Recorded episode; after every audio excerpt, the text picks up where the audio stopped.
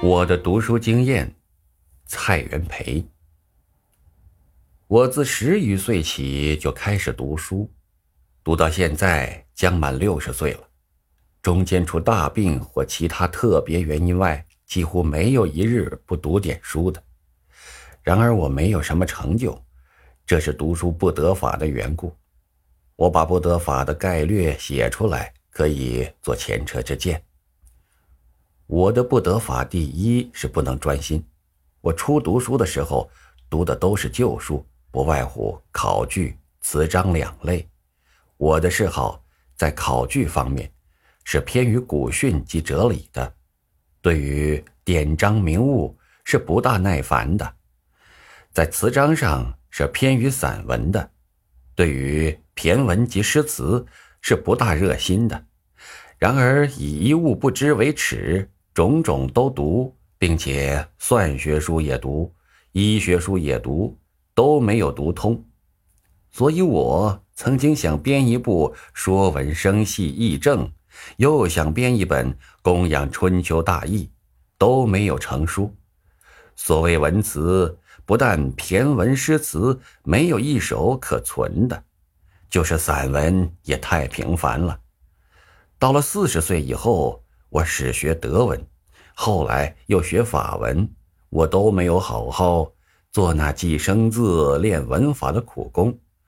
而就是生吞活剥的看书，所以至今不能写一篇合格的文章，做一回短期的演说。在德国进大学听讲以后，哲学史、文学史、文明史、心理学、美学、美术史、民族学统统去听，那时候这几类的参考书也就乱读起来了。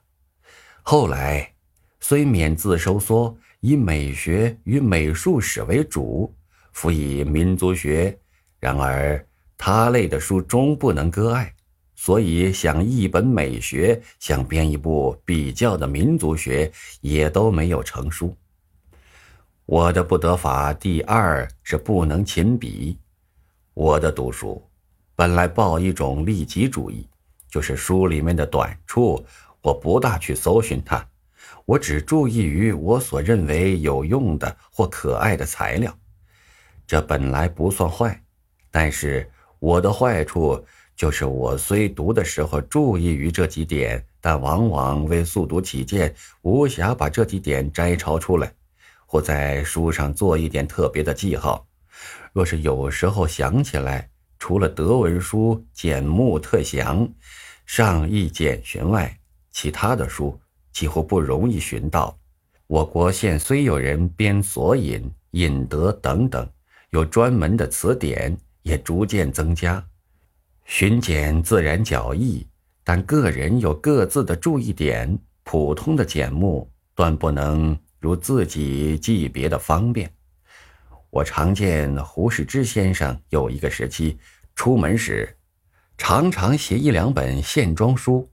在舟车上或其他忙里偷闲时翻阅，见到有用的材料就折角或以铅笔做记号。我想他回家后或者尚有摘抄的手续。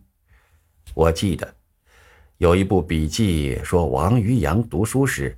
遇有新捐的典故与词句，就用纸条抄出贴在书斋壁上，时时懒读，熟了就揭去换上新得的，所以他记得很多。这虽是文学上的把戏，但科学上何尝不可以仿作呢？我因从来懒得动笔，所以没有成就。我的读书的短处，我已经经验了许多的不方便，特地写出来，望读者鉴于我的短处，第一能专心，第二能勤笔，这一定有许多成效。听众朋友，本集播讲完毕，感谢您的收听。